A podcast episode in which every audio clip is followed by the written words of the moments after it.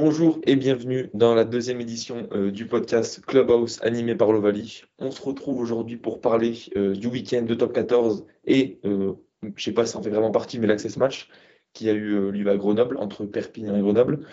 Donc les gars, est-ce que ça va bien? Vous êtes chaud? Ça va et toi, Max? Bah ça va, ça va. hein, J'ai été au match, euh, pour la petite histoire, la petite anecdote, j'étais euh, au match euh, de Grenoble. C'était un très beau match. On ne s'attendait pas à ça. Enfin, je ne m'attendais pas à ça après le match qu'ils ont fait euh, à, euh, à Toulouse contre Oyonnax. Mais je n'étais pas déçu. Vous avez bien aimé, vous, le match? Ouais, bah, je crois que j'étais juste à côté de toi en tribune et c'est très bien passé aussi. On était ensemble? Ouais, ouais, très bon J'ai match, pas fait très bon match. J'avais pas fait gaffe. C'est pas Ouais, le du coup, ça- non plus. hein. Oh, C'était un gros match quand même. C'est un access match tendu, quoi. On, on y a cru un petit moment quand même. On C'est s'est dit peut-être que Grenoble va faire l'exploit. Ouais. Hugo, tu en as pensé quoi, toi? Bah moi, super match, hein, super ambiance. euh, voilà, c'était c'était tip top quoi. Très beau match de rugby. Moi, j'étais j'étais allé à l'Access Match il y a quelques années, euh, Grenoble-Oyonnax. Et franchement, c'était un stade des Alpes en furie. Et là, c'était un peu moins chaud quand même. hein. On sentait que les Perpignanais étaient un peu plus chauds que les, les Grenoblois. oh, T'es méchant là. T'es méchant. Ah, euh, Ils non. étaient pas nombreux, mais par rapport à Ils- Grenoble, C'est normal. C'est euh, ils ont on un là-bas, ça pour ça, alors que là, peu, pas- peu mou du genou, euh, les supporters grenoblois. Un peu quoi? Un peu mou du genou. Bah, en fait, je pense qu'il y a plus de spectateurs que de supporters. Ah, c'est peut-être. c'est Ouais. quelque chose, ça. Bah, déjà, j'ai pas compris pourquoi ils ont mis juste des trucs gonflables dans les tribunes et pas des drapeaux, parce que ça fait beaucoup moins. Ok, ça fait un peu de bruit, mais. Ouais, pas fan. Ouais, non, Surtout pas quand t'as des gosses de 15 ans qui passent leur, euh, leur, euh, leur après-midi, enfin leur soirée à faire péter les trucs, euh, ça prend la tête un peu. Quoi. J'ai failli en envoyer un dans- dans- sur le terrain. Ah bah à la fin, c'est les Perpignanais qui se sont retrouvés sur le terrain. hein. D'ailleurs, je crois qu'Hugo, il y a une petite chronique à ce sujet-là qui. Ça s'est un Qui peu chauffé, ça, là, ce match. Un débat. Les supporters Perpignanais qui rentrent là à la fin, ça t'a un peu tendu, non? Ça t'a mis sur les nerfs. Comment? Les supporters qui rentrent sur le terrain à la fin, ça t'a mis un peu sur les nerfs. Ah ouais, un petit peu sur les nerfs, un peu de manque de respect, un peu de. Voilà, après, j'en reparlerai un peu plus tard. quoi. Ok. Bon. Je pense que, Donc- je pense que cette chronique va faire réagir les Catalans euh, en commentaire. Ouais, les Catalans vont. Attention, accrochez-vous bien, messieurs les Catalanais. euh, Les, ou les, ou les Catalanais. Excusez-moi, non, les, les messieurs, les, messieurs, dames, les, les Catalans. Euh, ensuite, il y a eu les barrages, euh, samedi, euh, dimanche. Vous avez aimé les matchs? Franchement, on s'est régalé. hein. hein. Bon match, parce que Ouais. euh, bah, vous aviez, la semaine dernière, vous en aviez parlé. Vous attendiez à des matchs pas ouf. Et franchement, on a eu du spectacle. hein. Ouais, moi j'étais j'étais à Lyon, là, dans les tribunes euh, de Gerland, enfin l'ancien Gerland. Franchement, elle s'est régalée, quoi. Et tu Sauvard, on a parlé des cuisses la semaine dernière, et en vrai, euh, pff, des, des gigots, des gigots. Ouais, Franchement, on pouvait, impressionnant. on pouvait, on pouvait nourrir tout de suite, tout de suite. Allez, tu, tu vas réussir ta phrase, vas-y, vas-y. On pouvait nourrir toute une tribune euh, avec un, seul mollet, euh, tout le virage sud était, était nourri, quoi. Ah, d'accord. Mais elle a encore fait parler ses qualités. hein, Ah bon, on l'a vu. Ah bah oui, Ouais. Comme Bon chaque match. week-end. Comme chaque week-end.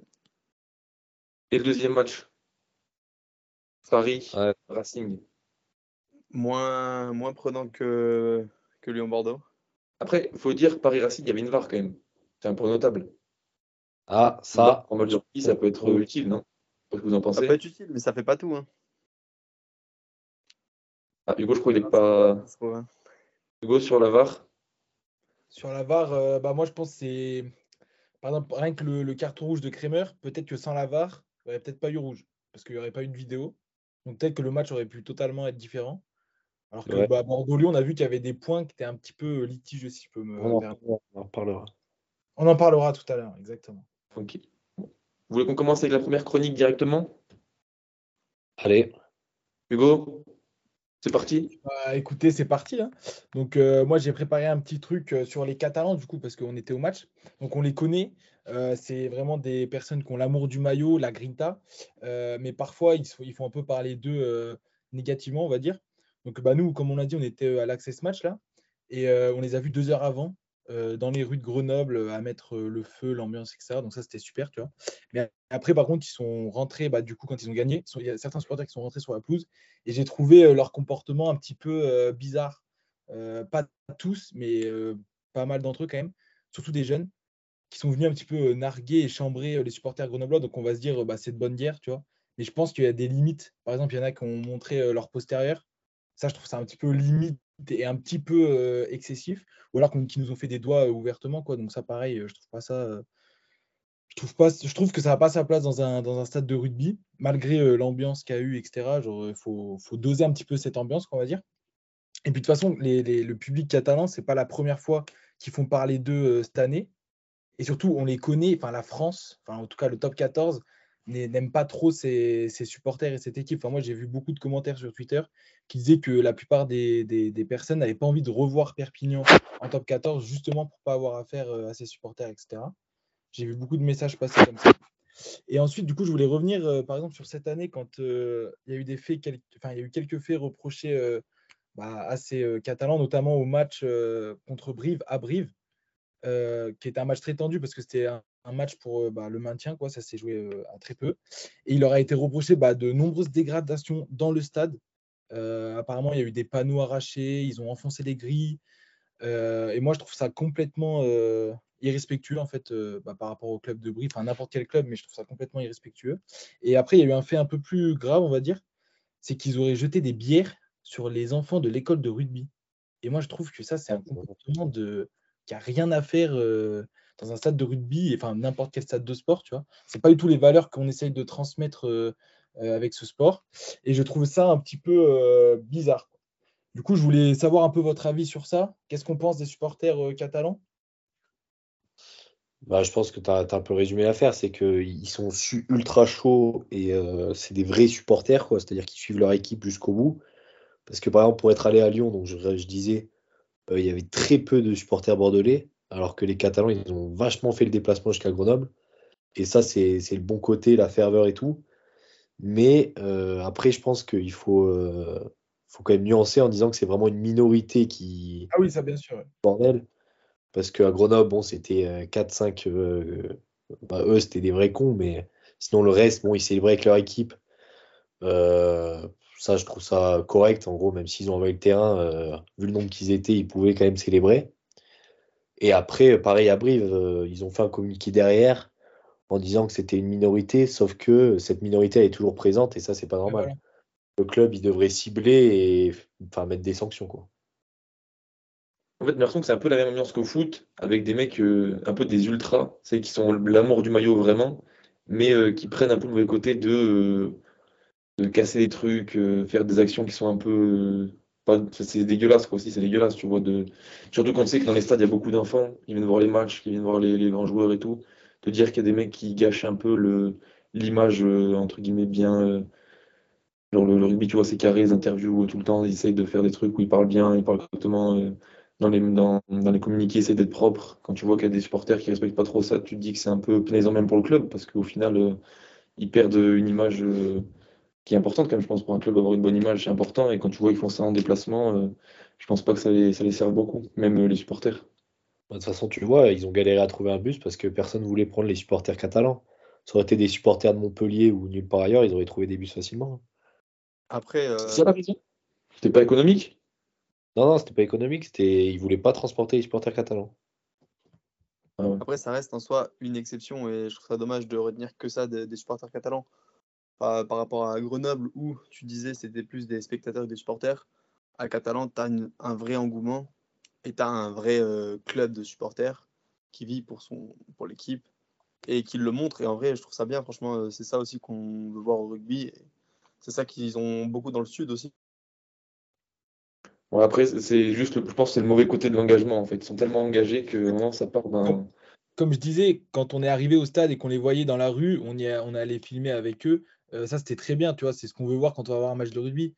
Mais euh, c'est juste, voilà, c'est, après, c'est une exception, comme euh, Emilien a dit, il a raison de dire ça. C'est une exception, mais le problème, c'est que dans les faits, ils, ressortent souvent, quoi. Ce club ressort souvent dans des problèmes extra, bah, pas sportifs, mais genre des supporters, quoi. C'est, ils, ressortent souvent quand même. Donc, je sais pas. Surtout que je pense le truc, c'est que quand tu sais qu'il y a des enfants dans la, tu vois, dans la tribune, tu voyais bien, il y avait des enfants, il y avait des jeunes, les mecs qui viennent faire des doigts, euh, montrer leur cul et tout, tu sais pas, enfin, c'est pas le lieu pour faire ça. T'es pas là pour chambrer, en fait, tu, tu avec ton club, c'est ok, mais euh, de là, les venir euh, directement dans la tribune, parce qu'ils ont quand même fait du. Ils étaient en face, hein, c'est-à-dire qu'ils ont traversé tout le terrain juste pour venir faire ça, je trouve que c'est quand même vachement moyen à ce niveau-là. Pour revenir sur le fait que ça fait plusieurs fois dans la saison, je pense qu'aussi Perpignan a, a joué là-dessus en disant on est l'équipe mal aimée du top 14, ils sont appuyés là-dessus pour, euh, pour se maintenir, quoi. C'était un levier de motivation supplémentaire en disant Ah plus oui, personne ne peut nous voir, euh, tout le monde nous, nous crache dessus sur nos supporters et tout. À mon avis, ça a servi aussi et c'était un levier de motivation supplémentaire. à. Ok. Et après, Perpignan aussi, euh, c'est pas que les supporters, parce que par exemple, on voit, enfin, je sais pas ce que vous en pensez, mais par exemple, euh, Acebes, quand il est sorti à Grenoble, il avait rien fait de, fou. Il a été sifflé, par exemple, tu vois. Et je sais qu'il est sifflé sur beaucoup de stades, il est, qu'il est très mal aimé, parce que lui, il est un peu comme ses supporters, c'est vraiment la grinta, mais il en fait un peu trop parfois.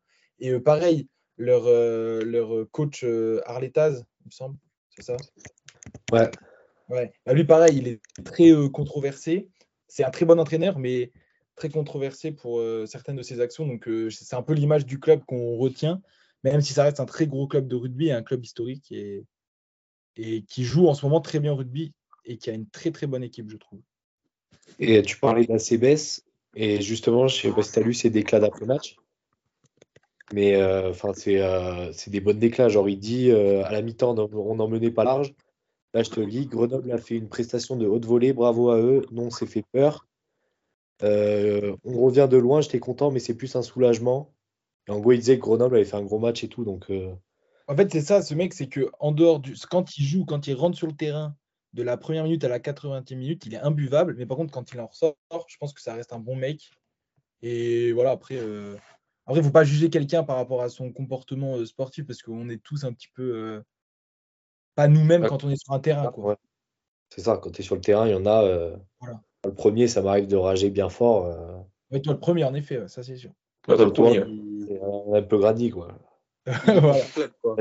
euh, je vous invite à aller voir un super article euh, que j'ai écrit euh, sur Rugby Ministère, des, des Basques, deux Basques qui avaient passé tout un week-end chez lui et qui m'avaient raconté, j'avais passé deux heures au téléphone avec eux. Et franchement, à CBS, euh, sympa, quoi. Dans la vraie vie, c'est vraiment un mec bien, quoi. Ah oui, mais ça se voit, hein, je pense. hein, mais même sur le terrain, en soi, il vit juste pour son club et il fait tout pour son Un club. mec entier, ouais.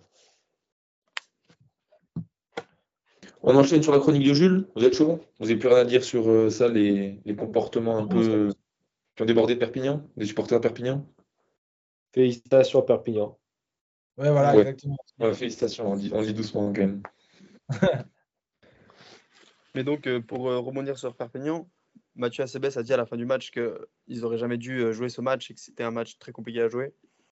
Et il a surtout relevé des matchs de la saison où ils auraient dû franchir un cap et ramener des victoires en plus, ce qui aurait pu les- leur empêcher de, jouer ce match. Et quand aujourd'hui on voit le recrutement de, Perpignan euh, à l'heure d'aujourd'hui euh, pour la mi-saison, moi je voulais savoir ce que vous pensiez du fait que je rappelle qu'ils vont qu'ils ont officialisé le recrutement de Veredamou, donc l'ailier euh, lyonnais qui a joué au rugby à 7, qui est passé par le Seven, comme Jean-Pascal Barak et Nakalevou, les deux centres clermontois. Donc c'est notamment euh, trois des, de leurs grosses recrues. Est-ce que vous pensez qu'ils peuvent euh, justement euh, rivaliser d'autant plus avec Pau et, et, les, et le bas du classement cette année pour éviter de retourner en, en access match?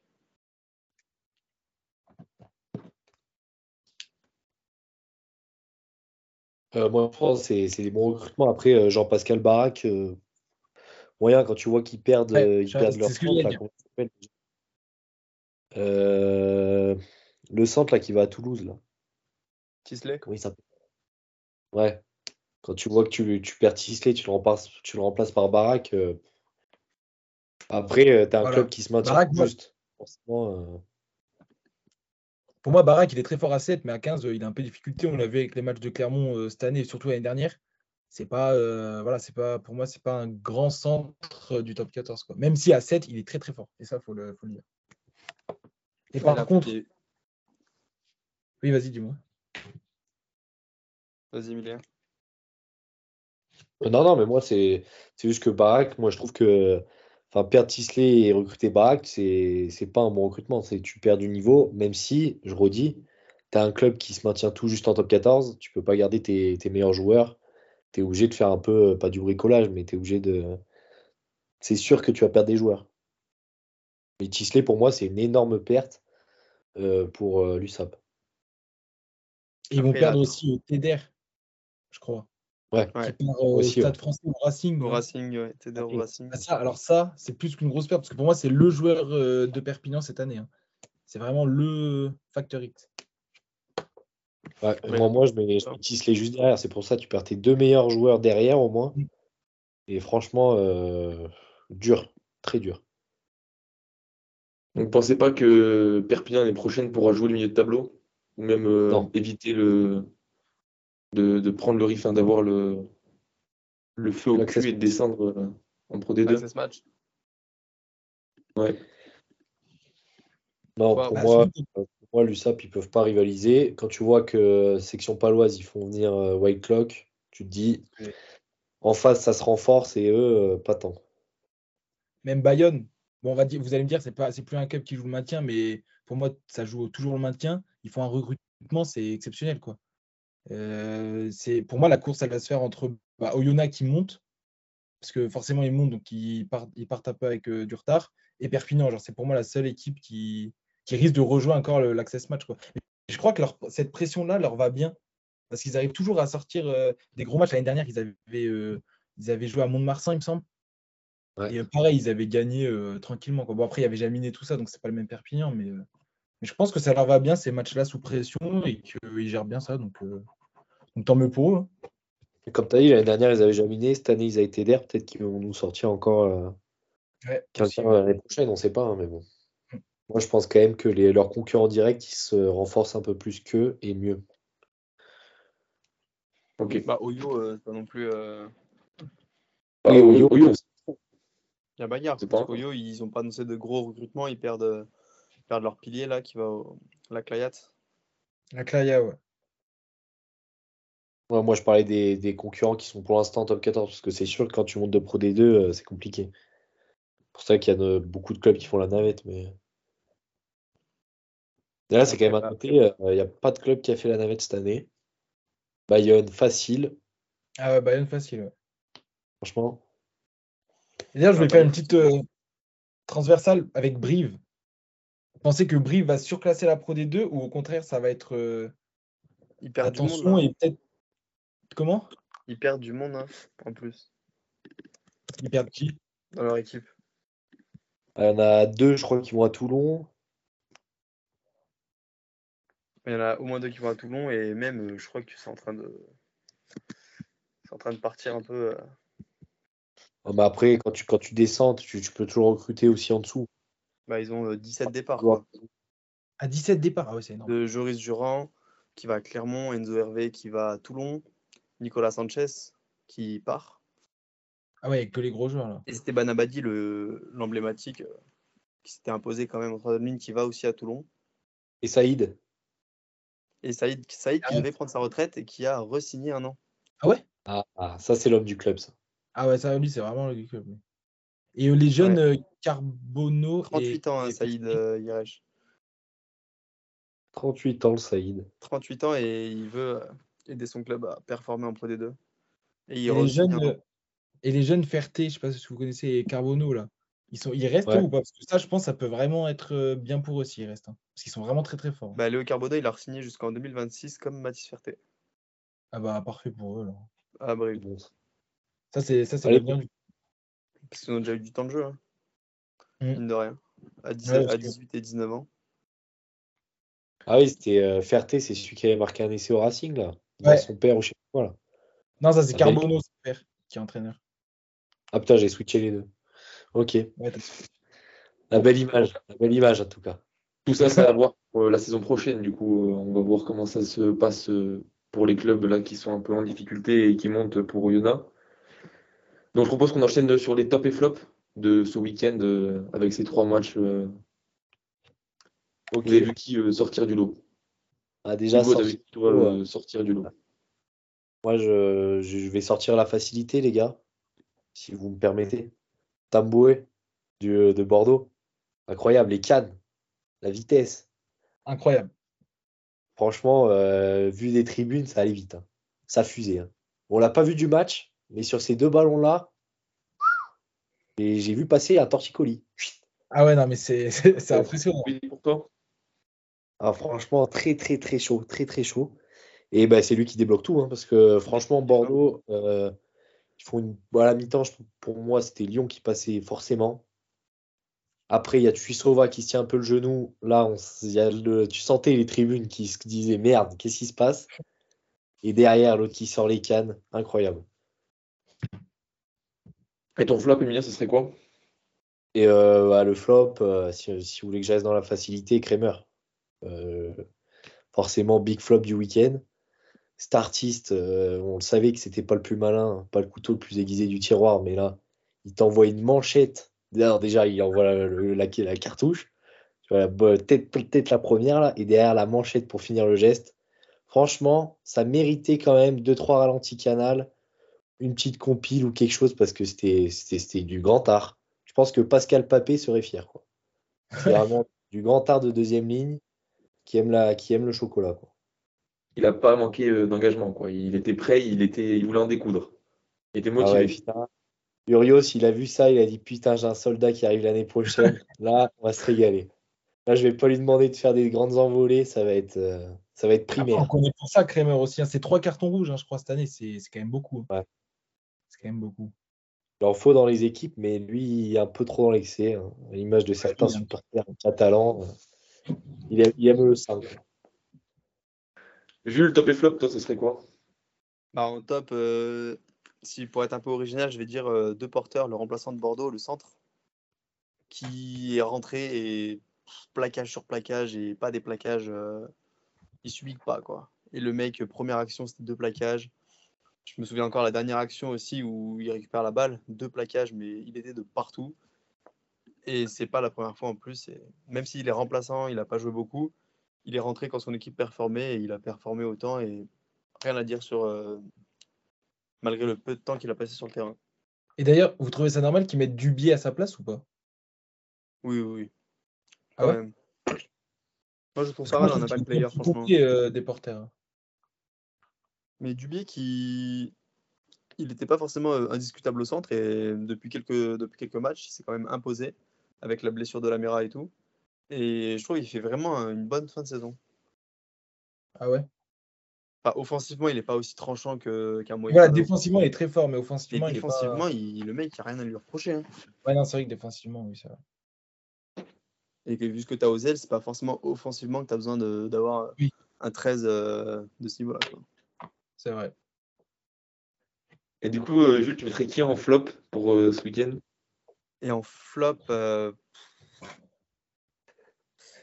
bah, est-ce que je, je mettrais un ailier lyonnais? Je vais mettre Veredamou qui n'était pas à la hauteur du. On aurait pu attendre plus de lui et ses crochets, c'était un peu. Il n'y a pas de crochet, il va tout droit. euh. Offensivement, c'était un peu, un peu frêle, je trouve. Ok. Hugo, toi, top et flop, ça aurait été quoi? Bah, moi, le top, je t'aurais dit euh, bah, pour l'Access Match, moi, je vais, je vais partir sur la Pro D2 pour le top. Je dirais euh, Barthélemy, qui a été euh, pas si bon que ça toute l'année. Enfin, c'est un joueur moyen, quoi. Et qui, vendredi soir, samedi soir, samedi soir, qui a, qui a sorti un match, mais plein, complet, quoi. Donc, euh, il nous claque un drop, là, euh, venu d'ailleurs. C'était magique. Ouais. Et en défense très solide. Moi, j'avais peur pour Grenoble, justement, de la défense. J'ai vu qu'il était titularisé, je me suis dit, oh non. Et au final, bah, pas du tout. Il a été très fort pendant tout le match en défense. En attaque, il a fait pas mal de, de, de choses. Il a marqué un essai qui a été refusé, mais il était, il était, il était- oula, pardon, il était là quand même. Et, euh, et voilà, très, très bon match. Du coup, moi, je le mettrai en top pour ce week-end. Ok. Bon, après, c'est un peu l'image de Grenoble aussi. hein. Grenoble qui font. Ouais, euh. On s'attendait un peu, Grenoble, avec le match qu'ils ont fait euh, à Toulouse contre Venard, on s'attendait un peu à un flop, qu'ils allaient se faire rouler dessus. Mais au final, tous les joueurs, ils étaient là, ils ont répondu présent, ils étaient au max et ça fait un beau match. C'est vrai. Après, il a fait un bon match, mais est-ce qu'on n'attend pas plus d'un demi d'ouverture? Surtout dans des matchs comme ça, où pour être encore plus décisif. On a vu euh, Sopoaga à Lyon, il a beau avoir fait une saison médiocre. en première mi-temps, il a été très très bon. Et bah, il a été très bon, mais il, il, perd quand même pas mal de points au pied quand même. Hein. Si tu fais le calcul, Lyon passe devant quand même, à mon avis, s'il les met toutes. Hein. Il en a loupé. Ouais, il les met toutes aussi. C'est pas le même match. Ouais, mais bon, Sopoaga, pour moi, un 10, ça doit mettre les points au pied. Et Sopoaga, hier, il a vraiment pas assuré sur ce point de vue-là. Jalibert, pareil. mettre les points au pied, mais tu peux pas te contenter de ça, euh, je trouve, à ce niveau-là. Et dans des matchs comme ça, tu vois, Jalibert, bien qu'il n'ait pas euh, fait les actions qu'on lui connaît euh, des saisons dernières, il a au moins essayé, il a essayé de franchir à des moments et il a pu passer les bras à des moments et ça a fait la différence sur des essais. Quoi. Jalibert fait un bon hein. Si on enlève les points qu'il loupe au pied, euh, il, provoque sans cesse, il, te fait 2-3 coups de pied par-dessus, il en récupère un, mais les tous, ils ont été dangereux. Moi, je trouve qu'il a fait un bon match. Hein. Il a fait un très bon match, mais c'est vrai que les points au pied à ce niveau-là et ce genre de, dans ce genre de match, c'est quand même euh, compliqué de. C'est là qu'il faut parler. C'est là qu'il faut parler d'un Sopoaga rate des points au pied, mais ses pénalités sont compliquées. Elles sont euh, bien à 30 mètres et sur la ligne de touche. Jalibert, il, est il a 15 mètres, quoi. Ouais, il y en a même une, la première, il est en face à 35 mètres, je crois. Formation, ouais. Mais voilà. Donc, euh, recruter Gaëtan Germain, c'est une valeur sûre. tu vois, ce mec, c'est une énigme. Il, dans le jeu, euh, il, fait, il perdure dans le haut niveau grâce à son pied. Et il est euh, meilleur réalisateur. il a les stats, il a folle les compteurs, le mec. Ah ouais, mais c'est trop important. Mm. Et ton flop, Hugo, du coup, ça serait euh, qui? Bah, flop, euh, à part Kramer qui a vraiment été euh, sur l'action complètement débile, il hein, faut le dire. C'est vraiment ça, c'est une faute grave, je trouve. Sinon, flop, non, j'en ai pas d'autres. T'as pas un mec qui était un peu déçu sa prestation ce week-end? Ce qui m'a déçu, c'est le stade français un petit peu qui est Kramer et puis je dirais aussi Joris Second, j'ai pas trouvé excellent. Moins percutant que d'habitude. Et, euh, ah oui, et aussi, je voulais faire une petite transversale pour Morgan Parra, qui a fait une très très bonne rentrée. Et que je mettrai aussi un peu dans les, dans les tops parce qu'il a redynamisé complètement le jeu du stade français. Et euh, petite dédicace du coup pour sa fin de carrière euh, à ce, très grand joueur de rugby français. Ok. Ouais. C'est quand même con de finir comme ça, mais bon, en tant que bon Clermontois, parce que perdre en phase finale, c'est pas, c'est pas la sortie Moi, je pense que c'est un bel hommage. C'est un bel hommage qu'il fait à son club de cœur. Il serait allé, au bout, on aurait tous été déçus. Franchement, le, le pas aurait été de perdre en finale, mais. Ah oui. Ouais, c'est vrai que perdre en finale, ouais. Est-ce qu'on n'enchaînerait pas sur ta chronique, Emilien Ouais, on peut parler de ma chronique. Bah, ma chronique, c'est euh, en tout cas revenir sur ce match euh, Lyon-Bordeaux. Donc moi, euh, ce qu'il faut se dire, c'est que j'ai vécu des tribunes. Donc au début, je n'étais pas du tout au courant qu'il n'y avait pas de VAR. Et c'est vrai que quand tu es dans les tribunes et que tu vois les actions qui sont border, borderline, comme on dit, déjà, déjà, au début de match, je vois les arbitres, des arbitres derrière les poteaux. Comme il y avait il y a quelques années en Pro D2, je me dis, qu'est-ce qu'ils font? Et c'est des ramasseurs de balles qui sont habillés en arbitre. C'est soirée déguisée, on m'a pas prévenu. Moi, j'étais pas au courant. Donc déjà, je vois ça, je dis bizarre. Je vois le premier essai de Jalibert. Donc, il y a essai, il n'y a pas essai, chacun fera son avis. C'est dans le mouvement, c'est pas dans le mouvement, on ne sait pas. Et en tribune, on ne voit pas d'appel vidéo, alors qu'une action comme ça, d'habitude, on y passe 25 minutes. Est-ce que c'est pas le bon côté qu'il n'y ait pas d'arbitre vidéo, c'est que c'est allé un peu plus vite? Peut-être. Mais il y a quand même eu pas mal d'actions litigieuses dans ce match. Donc la première, comme je viens de dire, c'est euh, Jalibert. Derrière, il y a l'essai du bébé. Le deuxième, je ne sais plus qui c'est qui marque, mais euh, c'est le troisième ligne. Diaby. Derrière, ben, il, y a eu, il, y a eu, trois essais en fait. Il y a eu trois essais qui sont un peu limites. Le dernier de, de l'ailier euh, dont j'ai parlé tout à l'heure, où il roule, il est pris à 3 mètres, il fait un dernier, une dernière roulette là, en fin de match du Bordelais, euh, tu te dis, euh, il y a des, trois actions litigieuses. S'il y a la vidéo, peut-être que le score n'est pas le même. Donc on ne sait pas. Mais pourquoi Diaby, l'action est litigieuse? Bah, Diaby, euh, moi je pense que ça peut se revoir quand même. Hein. Mais pourquoi? Pour en avant ou le toucher au sol? Non, c'est qu'il fait un tour sur lui-même. Il fait un tour sur lui-même. Et c'est comme, comme le comme l'ailier. C'est pareil. Il y a deux actions qui sont limites comme ça. À Ok, part si je j'avais- me trompe. Bah, pour moi, Diaby, vraiment, il aplati euh, direct, quoi. Mais après, peut-être que je me trompe aussi. Attends. Non, Diaby, oui, tu as raison. Diaby, c'est le toucher au sol qui est borderline. Et la, ouais. roulade, la roulade, c'est euh, Tamboué. Ouais. T'as raison.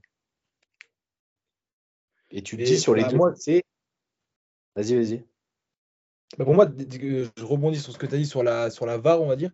Moi, je trouve ça. Enfin, après, c'est pas de la faute de personne, mais je trouve ça quand même catastrophique. À un match aussi, aussi important, Ah oui, c'est quand même fou, quoi. Et surtout, moi, je me suis dit, pourquoi il ne demande pas quand même l'arbitrage vidéo, mais par exemple, on lui amène une tablette ou un truc pour qu'il puisse revoir l'action sur un Pas prévu, hein. écran. Et ça aurait Mais été c'est non, peut-être- mais c'est sur- c'est surtout que les ralentis dans le stade, il les a. Parce que nous, moi, dans des tribunes, on avait les ralentis. C'est juste que tu n'avais pas l'arbitre derrière, sauf que bah, tu es, arbitre de champ, tu peux quand même voir sur l'écran géant et peut-être euh, t'aider. quoi. Après, il y a des règles, il y a des consignes, c'est hyper encadré, tout ça, et tu peux pas, tu peux pas te improviser et dire, bon, regarde les écrans ou quoi. Ouais, mais Ouais, du mais coup, le justement, deux improviser. Mais en, en barrage, tu peux pas improviser un match sans VAR. C'est pas possible que. deux essais un- qui sont pour moi très litigieux.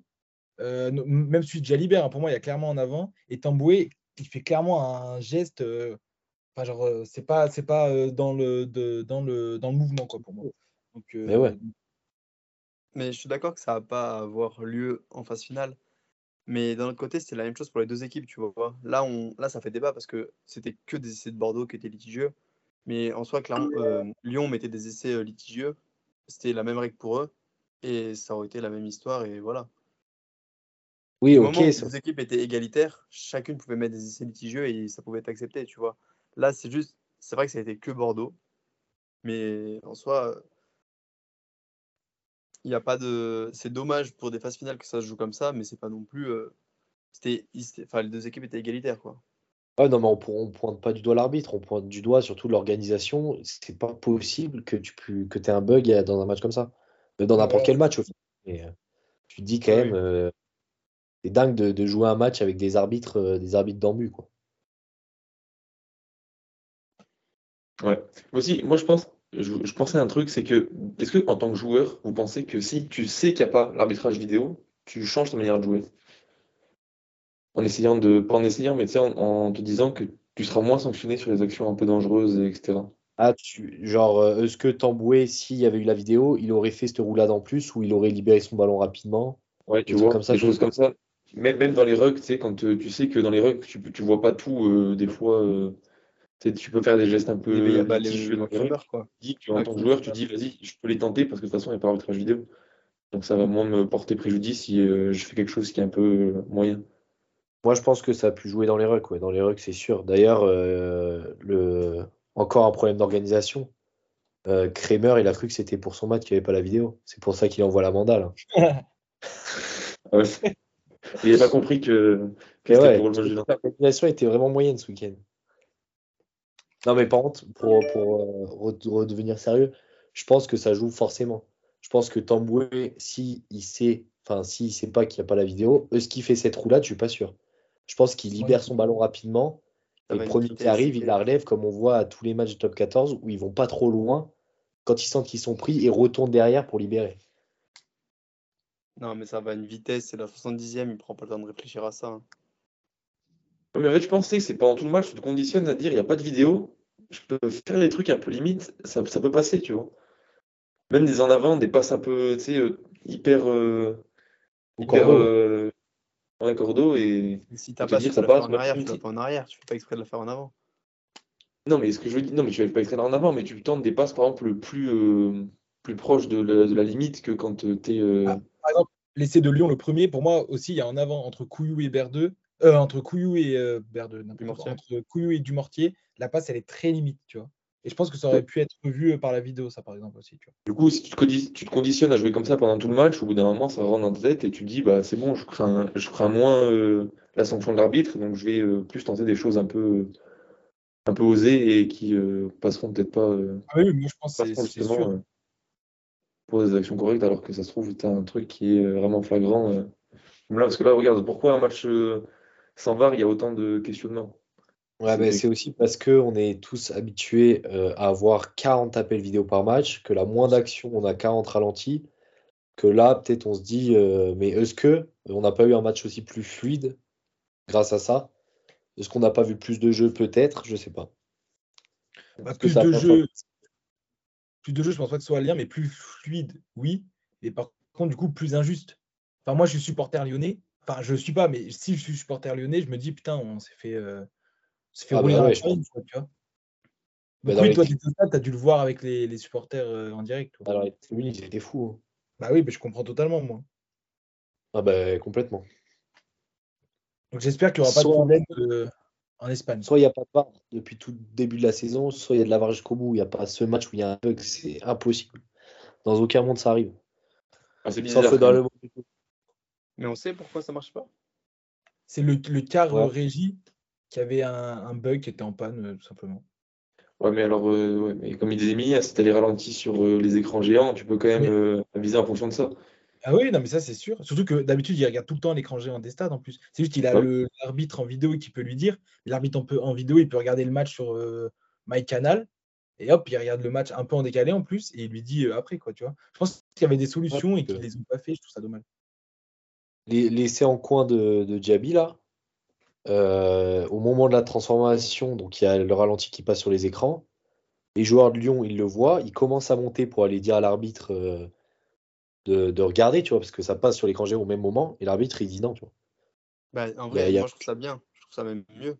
Tu vois, il garde la même, euh, la même philosophie tout le long, et s'il commence à regarder la, la vidéo sur les écrans, genre son jugement, il va être modifié, et alors que depuis le début du match, il fait 100, il fait qu'avec ses adjoints. Si euh, pour un essai ou pour une transfo, tu commences à regarder, après tu perds, euh, tu perds C'est ce qui est pas mal, ce que j'ai trouvé aussi bien, même si on peut leur reprocher, c'est qu'apparemment à la mi-temps c'était rétabli et ils l'ont laissé jusqu'à la fin du match, tu vois. Au moins ah, tu gardes. Ça c'est normal. Mais tu gardes une unité sur tout le match, mais tu vois c'est pareil. Dès le premier essai, il a refusé de regarder l'écran. Tu gardes ça pour tout le long. Mais c'est ça qui est dommage, c'est que tu as un problème technique, tu t'adaptes. Dès, le début du match, tu dois Là, il n'y a, y a aucune forme d'adaptation. Tu as les ralentis qui passent, tu ne regardes même pas. Enfin, je sais pas. Mais est-ce qu'il n'y a pas un règlement où ils disent qu'en cas de, en cas de, de problème technique, c'est euh, juste euh, des arbitres derrière les poteaux, comme en Pro D2 euh, il y a encore quelques saisons, et, c'est comme ça, quoi. Mais du coup, en fait, ce qui pose question aussi, c'est que ça devait être pris. Enfin, ça faisait un moment que c'était, qu'ils savaient que c'était en panne. S'il y a des arbitres qui ont pu venir pour être derrière les poteaux. Non, non, c'est juste. en gros, il y a toujours des arbitres en réserve. Les arbitres se sont mis de chaque côté des poteaux et l'arbitre vidéo est passé au changement. Ok, ok, ok. Je croyais que c'était. Non, ils se réorganisent, mais ils doivent être toujours au minimum 5. T'en as toujours un 6 pète et en plus, euh, ils l'ont dit à un moment que l'arbitre vidéo était passé au changement. Ok. Bon, intéressant. à dire sur cette chronique des arbitres, euh, l'arbitrage en général de, ce deuxième match de barrage? Non. Rien de plus. Eh ben, est-ce qu'on passerait pas à parler un peu des demi? Parce que c'est la semaine prochaine, les demi, hein Pas de bêtises. Euh, ouais, Donc, est-ce qu'on en parlerait pas un peu? Parce que du coup, maintenant, on sait qui affronte qui. Et euh, on va pouvoir euh, faire nos pronostics. Même si la, il y a, la semaine dernière, on avait dit que pour vous, la finale, enfin pour nous, la finale, c'était Toulouse-La Rochelle, il n'y avait pas d'autre issue. Est-ce que avec les matchs qu'on a vus aujourd'hui, ça a changé? Vous voyez autre chose? Non S'il n'y a pas de, bah, fait majeur. Qui commence? Vas-y. Vas-y, euh, je t'en prie. S'il n'y a pas de fait majeur, ça devrait être euh, Toulouse-La Rochelle en finale. Mais on n'est jamais à l'abri, comme Kremer, d'un au hasard Skelton ou Meafou, plaquage à la gorge, rouge. Et ça, tu peux pas prévoir. Et ça peut être un, élément qui, qui peut faire basculer un match. Mais sinon, si les deux équipes sont à, à 15 tout le match, ça devrait le faire pour Toulouse et La Rochelle. Ouais, moi j'allais dire euh, déjà, il du coup, on peut peut-être rappeler euh, qui joue qui. Donc on aura un Racing Toulouse et un euh, Bordeaux La Rochelle. déjà, quand j'ai vu Tussova se péter, je me suis dit si Lyon passe, ça va être une boucherie. Parce que Lyon sans Tussova face à La Rochelle, c'était fini. Mais je pense que Bordeaux, c'est pareil. face à La Rochelle, ils ont un pack tel. Déjà, ils se sont fait rouler dessus contre le pack de Lyon. Bordeaux, c'était dur.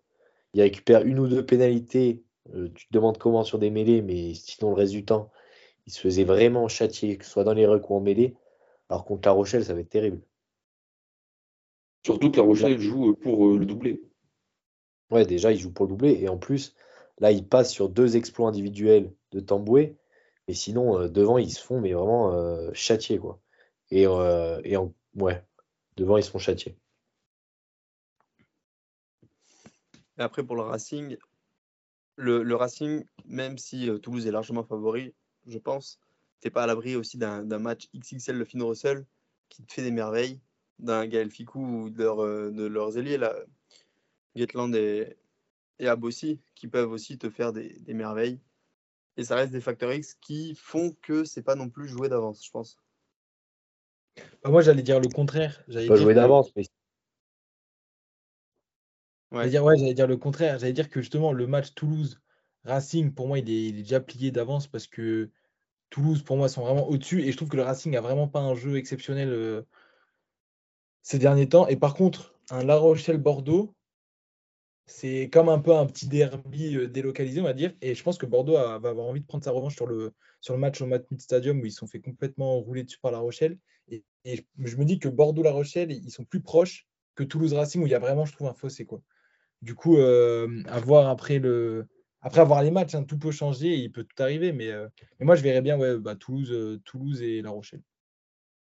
Parce que je rebondis sur tes arguments du facteur X Russell. Sauf que le problème, c'est qu'à Toulouse, des facteurs X, t'en as, as, as 4, 4, 5. Et s'appuyer sur Russell, ok, Russell, c'est un magicien. Mais quand tu vois le jeu qu'ils font cette saison, il ne va pas pouvoir tout faire tout seul. Et contre le Stade français, ça a été très dur, même avec ce carton rouge, même s'ils prennent euh, quelques cartons jaunes qui équilibrent un peu l'affaire. Mais tu sens quand même que c'est fébrile et que devant, c'est faible. Je pense, que c'est l'équipe la plus faible devant de ce dernier carré. Hmm. Avec euh, Woki, euh, vous en avez pensé de quoi de Woki Sa performance? Qui, euh, qui revient de blessure qui postule pour la Coupe, enfin qui veut gagner sa place pour la Coupe du Monde? Bah, Pour moi, Woki, il a plus, enfin, depuis qu'il est revenu de blessure, il est un peu inexistant sur les matchs, quoi, tu vois. Donc je trouve ça un peu dommage parce que c'était un très beau joueur, tu vois. Mais par exemple, quand on voit que, bon, imaginons qu'il joue euh, seconde ligne en équipe de France, quand tu vois qu'un Meafou va pouvoir postuler pour la Coupe du Monde, excuse-moi, mais Woki, il a même plus sa place, quoi. Tu vois ce que je veux dire? Mais il est, il est là et Woki, il est là en ce moment. Quoi. Donc, après, avoir oui, et en plus, euh, vraiment, aussi. Mais Afou, c'est pas le même profil. Afou, il sera en 5 avec euh, Tao. Et en 4, justement, il y a, y, y a, Flamand qui est largement au-dessus de Woki. Pour moi, c'est plus entre Woki et Flamand qui a match. Avec Meafou, c'est pas le même profil. Du coup, ça rentre pas en concurrence. Mais, euh, mais même avec Flamand, il est largement en dessous. Il a perdu sa place de titulaire en équipe de France pour moi. Ah oui, largement. Il, mais il est ouais, largement. Et remplaçant, je suis même pas sûr parce qu'il y a de la concurrence quand même derrière. Il y a, du monde. Ah, mais moi, je le prends pas. Hein. moi, je le prends pas. Et si on fait un débat parallèle, on peut. un débat parallèle. On prie, on t'en prie. Euh, Cameron Rocky, tu l'as, tu l'as vu le deuxième ligne? C'est une Ligue 2. Hein. C'est une Pro D2. Hein. Bah, en ce moment, c'est une Pro D2. Attends, t'es, t'es Il joue pas les passes finales. Il joue pas les passes tu veux. Tu prends une Pro D2 Pas de ça ici. Tu prends un Australien, un Golgot de, de 245 kilos et tu prends un flamand euh, mi-anglais, mi-irlandais, tu me le fous avec son casque et ça envoie. Hein. Je te le dis. C'est sûr. Après, on aura aussi un sacré duel euh, Astoy-Jalibert du côté de La Rochelle-Bordeaux qui euh, en soi se battent pour, pour le banc en équipe de France. Ben, moi, je pense que ce match peut peut-être changer la hiérarchie. Hein, parce que Ashtoy, mais putain, mais moi, je le prends mille fois. Hein. Moi aussi par rapport à Jalibert actuel. Euh, moi, non. Ah, petit débat. moi, je trouve. Jalibert? Bah, je dis pas, c'est pas, c'est pas fait d'avance, hein, parce que on critique beaucoup la défense de Jalibert, qui a été très bonne contre contre Lyon. Faut, faut aussi le souligner. Face à Tuisova, franchement, il s'est pas échappé une seconde le mec. Et de la première jusqu'à que Tuisova il sorte, il était toujours dans ses jambes, mais c'est toujours tombé. Et Astoy, moi j'ai juste le souvenir de son match en finale euh, de, de Coupe d'Europe et s'il est très bon dans le jeu, s'il a été cadenassé par le Leinster, je trouve que défensivement, c'était un peu léger pour. Euh, je trouvais que c'était un peu léger euh, défensivement euh, Style et qu'on n'en parlait peut-être pas assez. De toute façon, pour l'instant, dans la hiérarchie, c'est. Enfin, jusqu'à nouvel, euh, nouvel ordre, c'est Jalibert deuxième. Mais moi, je trouve que Ashtoy, euh, déjà, il se rapproche plus du profil de Ntamak que Jalibert. Donc, ça, il rentre dans la continuité. Et c'est peut-être ça qui va lui jouer des mauvais tours, c'est que Jalibert, quand il rentre, c'est le facteur X et on s'attend à un exploit, alors que Ashtoy a moins ce profil-là. Je pense que Ashtoy a un profil de titulaire plus qu'un profil de 10 en sortie de banc. Et ce qui, dans tous les cas, il délogera pas une Tamac. Donc, à mon avis, si on est euh, dans la tête du sélectionneur, ce sera Jalibert. Si on est dans la tête d'Emilien Terme, chroniqueur pour Ovalie, on prend Stoy. Après, sur le banc, hein, Jalibert, euh, il peut te faire des petits coups de folie. Ça peut aussi te, relancer un match, te redynamiter un match. Ah Alors que Astoy, en soi, si tu le fais rentrer, mais pour qu'il ait le même profil qu'Entamac, je pense qu'Entamac a 80 minutes dans les jambes, même à très haut niveau. Donc est-ce que c'est vraiment euh, intéressant de mettre euh, une doublure d'Entama qui soit un peu dans les mêmes critères? Ou est-ce que tu peux pas privilégier un, un Jalibert qui justement peut t'apporter autre chose en cas de match vraiment cadenassé ou quoi? Ouais, c'est vrai, c'est vrai. Les deux se défendent, je pense, mais après, euh, faut que Jalibert soit en grande forme. Sinon, je pense que tu peux pas te permettre de prendre un joueur qui n'est pas à sa, meilleure forme quand tu as Ashtoy qui, qui fait ces performances, ces performances-là, pardon c'est envoyer un, message qui n'est pas le bon. C'est dire qu'on prend lui, même s'il est moins bon que l'autre, parce que il a montré avant, ce qui est un peu la politique de Galtier, malheureusement, pour moi. Et je suis d'accord sur le fait que aussi Jalibert euh, a peu de temps de jeu depuis euh, quelques mois, alors qu'Astoy a enchaîné, a joué des demi, a joué des finales. C'est quand même pas rien, il a dû engranger aussi l'expérience, mine de rien. Quoi. Après, est-ce qu'il peut pas prendre les deux dans le groupe et à la fin garder euh, qu'un des deux pour voir celui qui marche le mieux? Mais c'est sûr ah je pense qu'il va tester les deux. Hein. Il va tester les deux. Ah, moi, c'est à 3-10 normalement. T'as 3 Et moi, je me dis. Dupont qui peut jouer 10. Hein. Je sais pas qui. Dupont qui peut jouer 10, mais par exemple, Dupont en 10, moi, je le trouve vraiment pas fou. Et déjà, Dupont, je trouve que bah, on va refaire un, on va refaire un débat parallèle. Mais je trouve que par exemple, Galtier, il fait jouer beaucoup trop Dupont, il le fait jamais sortir. Alors que sur le banc, tu as un Lucu qui a un putain de métronome. Il est exceptionnel, Lucu, en ce moment. Et qui est trop fort. Et Dupont laisse jouer tout un, tout le match. Du coup, c'est ton capitaine, c'est ton meilleur joueur du monde. Le mec qui ouais, fait la diff euh, puissance 10, quoi. Ouais, mais je pense que je suis. un peu? Je rejoins Hugo là-dessus, c'est que tu n'es pas obligé de le faire jouer jusqu'à la fin. Quand tu vois Lucu, parce que on parle de Bordeaux en demi-finale, si Bordeaux finit dans le top 6, c'est euh, une grosse partie grâce à Lucu, parce que Jalibert est blessé toute la saison. Euh, t'enlèves Lucu, euh, Bordeaux, ça termine euh, avec Castres et Clermont. Tu vois ah, ça, c'est sûr. On aurait pu le mettre dans les tops hein, pour le match contre Lyon. Parce qu'il a encore, il a encore joué, il a encore mis son, des, coups de pied impressionnants. Ouais, donc, dans, la maîtrise de tout, franchement, rien à dire. Hein. Tous les matchs de Bordeaux cette saison, tu peux le mettre top. Je sais pas si vous l'avez déjà vu rater un match, c'est vrai. Ouais, c'est ça. Et pour revenir sur le débat avec l'équipe de France, c'est une aberration de faire jouer autant Dupont quand tu as un Lucu sur le banc. Je suis absolument d'accord. Moi aussi, il y a un piège avec la France dans lequel il ne faut pas retomber, que, qui est arrivé euh, il y a plusieurs fois, c'est qu'on garde des joueurs longtemps, titulaires, et on ne fait jamais tourner. Et au final, en fait, ces joueurs, ils commencent à devenir. Euh, on ne laisse pas la place euh, au niveau de prendre de l'expérience, et ils ne prennent pas cette expérience. Et du coup, quand ils rentrent en équipe de France, ça ne fait pas des choses super. Quoi. Je pense que ça peut être bien de laisser la place à des joueurs qui sont à un très haut niveau et même si euh, on réduit le temps de jeu des mecs qui sont très en place, au moins on a derrière de la réserve pour s'il y a des blessures, etc. Parce que là, on sait pas encore, euh, on nous parle des futurs, euh, des futurs choix pour la Coupe du Monde, mais il faut pas oublier qu'il y a la finale, que c'est des matchs qui sont durs et qu'il y en a très bien qui peuvent se blesser pendant la finale et, et pas avoir le temps de revenir à l'intersaison. J'allais en, en, parler des blessés. Est-ce que si par exemple un Dupont est amené à se blesser, euh, qu'est-ce qui se passe quoi? Parce que Dupont, c'est clairement axé sur lui en équipe de France. Après, ce qui est totalement logique, parce que c'est le meilleur joueur du monde et ce mec est exceptionnel. Et par exemple, qu'est-ce qui se passe, tu vois? Et ça, on peut pas. On peut pas T'as dit quoi? Le monde s'arrête direct. Ah oui, non, mais là, je pense que c'est catastrophique. Et pourtant, ils sont obligés, les clubs sont obligés de le faire jouer. Et on peut pas dire, ah bah non, il y a une Coupe du Monde, on ne te fait pas jouer, on te fait reposer. Non, c'est pas possible, tu vois. Mais euh, c'est un risque à prendre. Hein. C'est un risque que tout le monde va avoir peur dans les, les, écrans, je pense. Hein. Pour moi, c'est important d'avoir un effectif avec euh, beaucoup de joueurs qui ont l'expérience, des bons joueurs qui ont l'expérience. Parce que le risque, c'est d'avoir des bons joueurs, donc d'avoir des potentiels remplaçants, mais qui n'aient pas l'expérience parce qu'on a voulu laisser un mec hyper fort tout le temps. Ouais, mais là, après, c'est là où Galtier a été bon avec ses, listes énormes où tous les joueurs, ils ont goûté à l'équipe de France presque. Il a fait une tournée où c'était, je crois, c'était Jelonche, le capitaine en Australie là-bas, avec l'équipe de France B, en fait, pour que tout le monde prenne de l'expérience. Et c'est là aussi où ça règle un peu le débat Jalibert Achtoy, c'est qu'il a une charnière remplaçante qui est une charnière de club comme la titulaire, et donc qui ont de l'expérience ensemble, qui se connaissent par cœur.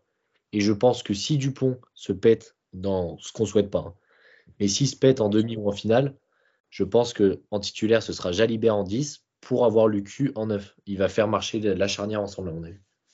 Moi, je pense, je suis assez, je suis assez d'accord avec toi. Que... Pour rebondir sur ce que vous dites, Galtier, en fait, il a toujours la même philosophie. Il veut arriver, enfin, il prépare une Coupe du Monde là. Donc, c'est pas, pour moi, c'est pas euh, association et à celui d'avant qu'il allait commencer à mettre Lucu, qu'il allait mettre Jalibert en 10 pour essayer notre charnière. Lui, il veut une Coupe du Monde avec les joueurs les plus expérimentés possibles il les fait enchaîner les sélections euh, et il les fait jouer ensemble le plus possible. Donc euh, ça s'entend que Dupont joue autant. Après, de là sortir la 75e à tous les matchs, il aurait pu le sortir avant. Oui, moi, le, je pense que le débat n'est pas sur les titulaires, hein. c'est vraiment sur le faire sortir euh, avant la fin de match comme ça. Que ce soit toujours titulaire, ça ne me choque pas. Mais qu'il ah ça, en fin de match. Mais moi, je trouve que c'est Galtier sur enfin, le, staff d'équipe de France, je trouve que sur les, les changements, c'est un peu parfois, euh, je trouve ça un peu bizarre, tu vois. On attend beaucoup. Bah, après, à voir euh, ce qu'ils vont faire pour la Coupe du Monde, mais moi je trouve ça un peu, un peu bizarre. Bah, je parle de Dupont, mais par exemple, euh, je sais pas, on va prendre par exemple Gelonche, Gelon, je sais pas comment vous prononcez. ils les font jouer pareil, mais des, temps de match énormes, alors que sur le banc, tu as un Macalou bon, qui peut jouer des fois à l'aile, on l'a vu déjà plusieurs fois. Mais par exemple, faire rentrer un Macalou à la place de Gelon, est-ce qu'il y a vraiment une différence? Quand on a ah, un bon. Pour moi, les 42 qui vont être pris pour la Coupe du Monde, ils ont tous un potentiel de, de titulaire. Quoi. Ah, mais Macalou, Gelon, c'est quand même pas du tout le même profil. C'est pas le même profil, mais est-ce que Macalou, il fait pas le taf? Moi, pour moi, il fait le taf euh, de partout. Non, mais il fait le taf, mais Macalou, de 1, il t'offre une garantie derrière parce qu'il peut rentrer à l'aile. S'il y en a un autre qui se blesse, il peut rentrer n'importe où. Et en plus, ce mec, c'est un, plus, enfin, un pur attaquant. Je dis pas qu'il sait pas défendre. Mais quand tu mets Gelon et Macalou côte à côte, on a un, il ferraille dans les rucks, en défense, il est imprenable, il te fait 40 plaquages par match. Et on a un autre, il a plus un profil d'attaquant.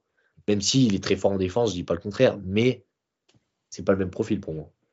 Ouais, mais par rapport à la fatigue des joueurs, tu vois, je suis pas sûr que ce soit vraiment un pari à prendre. Par exemple, on l'a vu. Après, la blessure de Gelon, c'est pas parce qu'il a trop joué, c'est bon, il se fait les croisés, voilà. Mais déjà, est-ce que vous pensez qu'on va le revoir ou pas Ouais, je pense. Non, un taxe.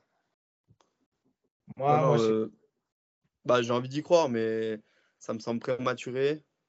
C'est comme par hasard, son genou va mieux euh, beaucoup plus vite. Les chirurgiens sont euh, impressionnés par son genou. Je pense que c'est un peu de l'intox. Il sera remis sur pied, mais de là à aller remonter dans la hiérarchie et retrouver la dynamique et le niveau, moi je pense que c'est plus prendre un risque et pour l'équipe et pour la santé du joueur que autre chose. Après, je pense, je pense que le problème, c'est qu'il n'aura même pas remonté dans la hiérarchie parce que Galtier, sa hiérarchie, elle est faite. Et je pense que si Jelon est apte, il sera forcément dans le groupe. Et en plus, il sera apte fin août, donc il ne fera pas les matchs de prépa.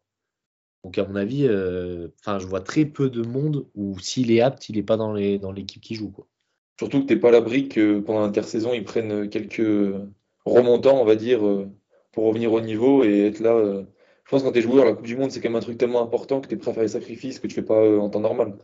Surtout qu'elle est en France. Mm. Oui, en plus.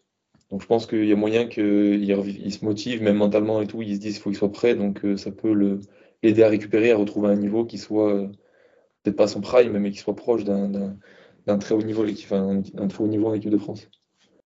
Et je voulais juste revenir sur les changements, Hugo t'en parlais, sur les changements qui peuvent paraître bizarres. Je pense qu'aujourd'hui, les changements ils se font sur, euh, ils se font beaucoup sur la data aussi et ils doivent savoir euh, tout sur euh, ce qu'ils ont couru et ce qu'ils courent normalement. Et on se rend pas compte, mais aussi une part un peu d'ombre dans le rugby aujourd'hui. Et, les changements, ça doit beaucoup, beaucoup jouer sur la data aussi, sur la distance qu'a parcouru le joueur, sur ils doivent connaître tout, tout sur la santé du joueur à chaque instant et ça doit aussi jouer sur sortir plus ou moins tôt, je pense. Ouais, mais tu vois, mais je pense qu'il y a quand même des joueurs qui sont surutilisés Et à chaque fois, c'est des paris qui prennent. C'est soit ça passe, soit ça casse, quoi, tu vois. C'est là, par Ah exemple, moi, les qualifiés, moi, je trouve ça aberrant, quoi. Les mecs arrêtent pas. Là, ils vont pas arrêter, ils vont faire la demi. Enfin, pour ceux qui vont aller jusqu'en finale, ils vont aller en stage euh, trois semaines ou 15 jours après, quoi, tu vois. Donc, ils vont pas arrêter. Et moi, j'ai très peur de d'un grand nombre de blessés pour cette Coupe du Monde. Enfin, du côté de Moi, pense- l'équipe. Les remplacements, comme tu dis, Jules, c'est plus pénalisant pour euh, les remplaçants que pour euh, vraiment les joueurs titulaires. En fait, le problème, c'est pas les joueurs titu- titulaires sont à la limite de la fatigue, mais c'est plus, en fait, les remplaçants n'ont pas l'occasion de montrer ce qu'ils savent faire. Pour moi, c'est plus dans ce sens-là que c'est le problème, où euh, si tu fais pas prendre d'expérience à tes joueurs, plus d'expérience en tout cas, bah après tu perds un peu de, de comment dire, de, de, je sais rien, mais tu vois, de, de gars pour faire le taf et de d'être efficace en, en match. Bah, pour pallier les blessures, c'est plus compliqué, c'est sûr. Ouais. Après, le truc, c'est que euh, bah, l'équipe de France Galtier euh, gagne, quoi. Donc, tant que ça gagne, euh, c'est c'est dur de, so- de, de sortir des mecs et de leur dire euh, on va lui donner la chance à lui, à lui, alors que l'équipe tourne, quoi. On va voir pour la Coupe du Monde, hein, de toute façon, euh, on attend ça avec impatience. On a un peu dérivé du programme. En espérant, en espérant qu'il n'y ait pas de blessés, euh, pour euh, la France en tout cas. Ouais, Les autres surtout équipes, ils peuvent se blesser, on n'a rien à foutre. Mais euh, pour la France, avoir un effectif complet, c'est très cool. Euh, non, vraiment, on souhaite qu'aucun joueur se blesse quand même, parce que c'est vraiment pas cool de se blesser. Je pense que là, je fais un beau tapine. Pour finir le podcast de cette semaine. Euh, donc, n'oubliez pas de nous suivre. Euh, sauf quelqu'un veut rajouter quelque chose pour la fin? Dire un truc, euh, une connerie? Une connerie, bah déjà là, est-ce qu'on est tous d'accord que ce sera La Rochelle-Toulouse en finale? Parce qu'on n'a pas fini le tour de table tout à l'heure, j'ai pas suivi. Oui, oui, oui. Oui. Allez. va. Oui, oui, oui. Pas de Oui, choix. Ok, nickel. Très bien. Bon. Donc, n'hésitez pas, euh, non, même pas, n'hésitez pas, faites-le, allez suivre l'Ovalie, euh, Média sur euh, Instagram. Euh, Il y a aussi le TikTok où on se lance un peu, on fait des résumés de matchs, euh, des petites insides des, des matchs auxquels on va. Donc, n'hésitez pas à nous suivre sur tous les réseaux. Pareil, des questions, n'hésitez pas à les poser sur les réseaux. On y répondra. On n'en a pas eu la semaine dernière, donc on n'y a pas répondu. Mais voilà, n'hésitez pas à faire des retours sur ce que vous avez pensé du podcast, si ça vous a plu, si vous voulez qu'on améliore, ce qui change. Et on vous dit au revoir, à la semaine prochaine. Bisous.